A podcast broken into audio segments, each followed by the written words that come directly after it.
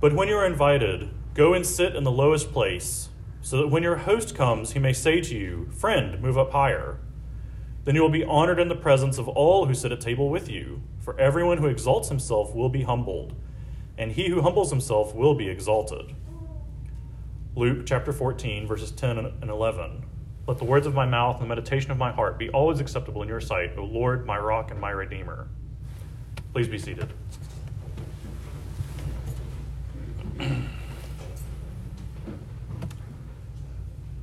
I felt like I was a particularly awkward child growing up, prone to making a fool of myself. It seemed like if I were in a group setting and I could make a misstep that would earn me a heaping dose of derision, well, then I would probably make it. I have a couple of memories from childhood into young adulthood that my mind brings up from time to time to torment me when I feel inclined to reflect on how together I have things now. The worst among them, though, is when I was 11 or 12 at an award ceremony for some after school activity or another, certain that my name was about to be called to receive an award I knew I deserved. I began to stand up, only to hear my brother's name called instead. I was embarrassed at what I then thought was my humiliation, though now I'm sure no one noticed or even remembers that it happened. I was angry because I was sure that I had been denied something I deserved. And now, with the benefit of time and growth, I know that I did not, in fact, deserve the award. It was just the unchecked pride of youth. This is something like what Jesus is warning against in the parable told in today's gospel lesson. St. Luke tells us that Jesus was at a dinner with a ruler of the Pharisees. Surely an honor to even be invited, where influential men in the culture of the place and time would be in attendance. The very first verse of the reading also tells us that the other guests were watching him carefully. At this dinner, hosted by an influential man, certainly attended by other influential men, Jesus sees that the other guests are arranging themselves according to their honor. Now, I'm not exactly sure what is meant here, the specifics of how they chose the places of honor. I kind of envision a muted scramble to get to the best seats with variously smug and annoyed looks, depending on who managed to get the better seat or who had to settle for a lesser.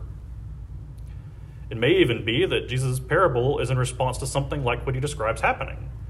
Perhaps someone placed themselves in a place of honor, and the host disagreed with their self assessment. However, we are not told this, so if this is what happened, it is just as likely that the host let their seating stand, whether they, he agreed with it or not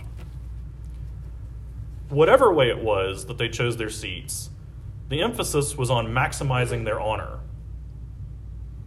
In the culture of the ancient Near East, as in many cultures today, the honor shame dynamic was as vital to life as bread and water.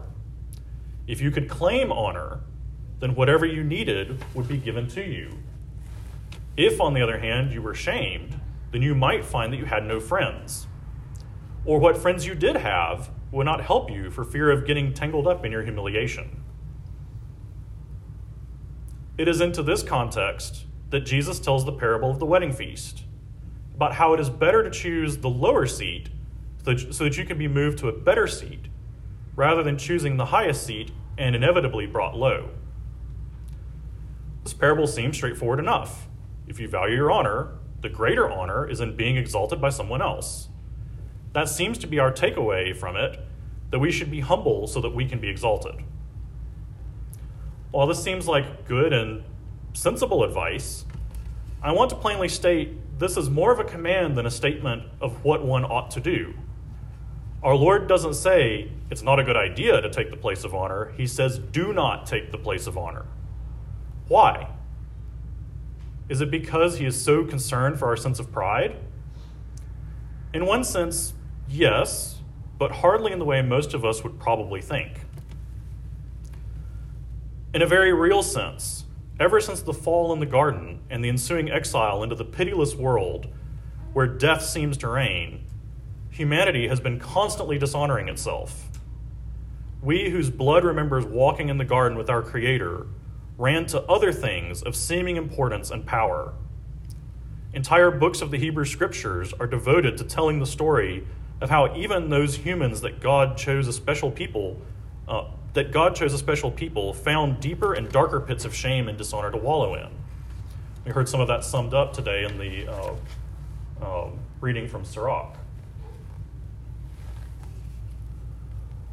What was it that we sought that kept driving us further and further from glory and honor, true glory and true honor that only comes from God's favor? It certainly wasn't that we sought our own shame or that we desired to be in the lowest place. No, it was the opposite. Listening to the adversary's voice that one time when he told Adam that God was afraid that he would become like him, humanity seeks to attain its own honor drinking deeply from the poisoned well of pride. We also sense that we have lost much as a result of the fall, and we strive to gain it all back. Some of us strive by listening to the Creator who loves us and sent His word to us. Many, many more vainly try to attain lost honor through their own schemes and merits. One of the many symptoms of this terminal disease is the seeking after public acknowledgement of honor and the phobic avoidance of shame and disgrace. What Jesus witnessed at the dinner he attended was just one manifestation of this old disease. Jesus, being the great physician, prescribes to us a certain remedy for how to overcome pride and regain our lost honor before God. He tells the dinner guests to seek the lowest place, not to have an upside down mad scramble to the place of shame. That would just be another iteration of the illness.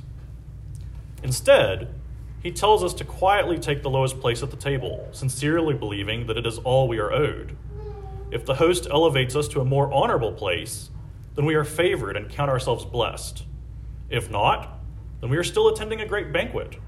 We are more fortunate than all of those outside looking on with envy. I am, of course, unpacking some meaning here that isn't said explicitly. However, I feel secure in saying it this way, because even though Jesus doesn't precisely say these words, the gospel reveals this layered and unspoken meaning. The example Jesus gives us is one of utmost humility.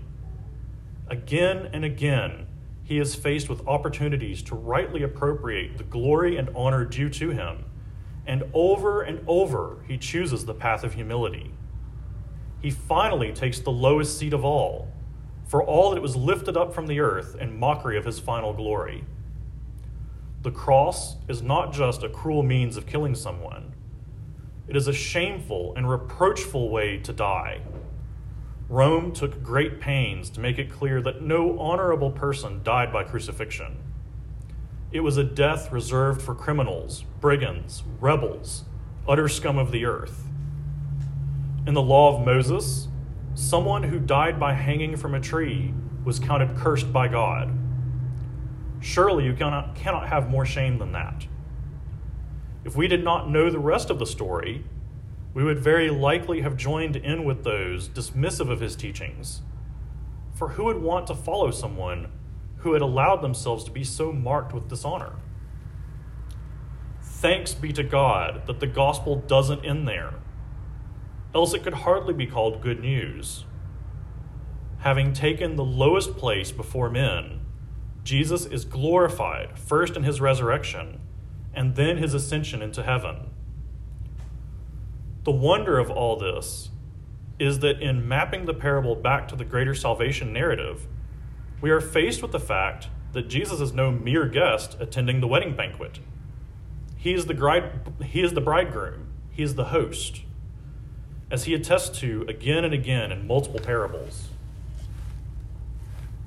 Realizing this, the whole scene at the dinner should change immediately in our minds. Think about who is in attendance the ruler of the Pharisees, surely other influential men in the synagogue and around the city, and Jesus of Nazareth. Outwardly, we are told elsewhere that his appearance and dress did not mark him out as anything special. To the other guests, he was likely seen as just an upstart wandering rabbi whose only claim to fame was that the crowds loved him. I would be surprised if he factored at all into their calculations about where to sit in places of honor. The irony is that he was the only one in their midst worthy of any of the honored places. As the bridegroom, he is the one who would be coming to elevate those who place themselves too low, or lowering those that chose inappropriately high seats. The parable, then, is not merely about the virtue of humility, though certainly that does play a part, and we should heed this virtue. This parable is yet another revelation of the hidden secret of Jesus' identity. He is the bridegroom, the host of the wedding banquet, the only one worthy of choosing the seats of honor. All other efforts to claim and dispense honor and glory are acts of presumption and will ultimately, ultimately be brought to nothing. So it is that all who exalt themselves will be humbled. But to those who trust in the bridegroom, who do not presume to take what is his to give to themselves or their friends, they will find themselves brought into the nearer presence of God, for he who humbles himself will be exalted. The collect for this week asks God that his grace may always precede and follow after us. This is a petition we cannot receive except in humility. Grace is, by definition, unmerited favor. So only those who rightly account themselves unworthy are fit to receive it. By this, I don't mean that we continually beat ourselves down with our, with our unworthiness, but simply acknowledge that it is not through anything we have done that we receive God's grace.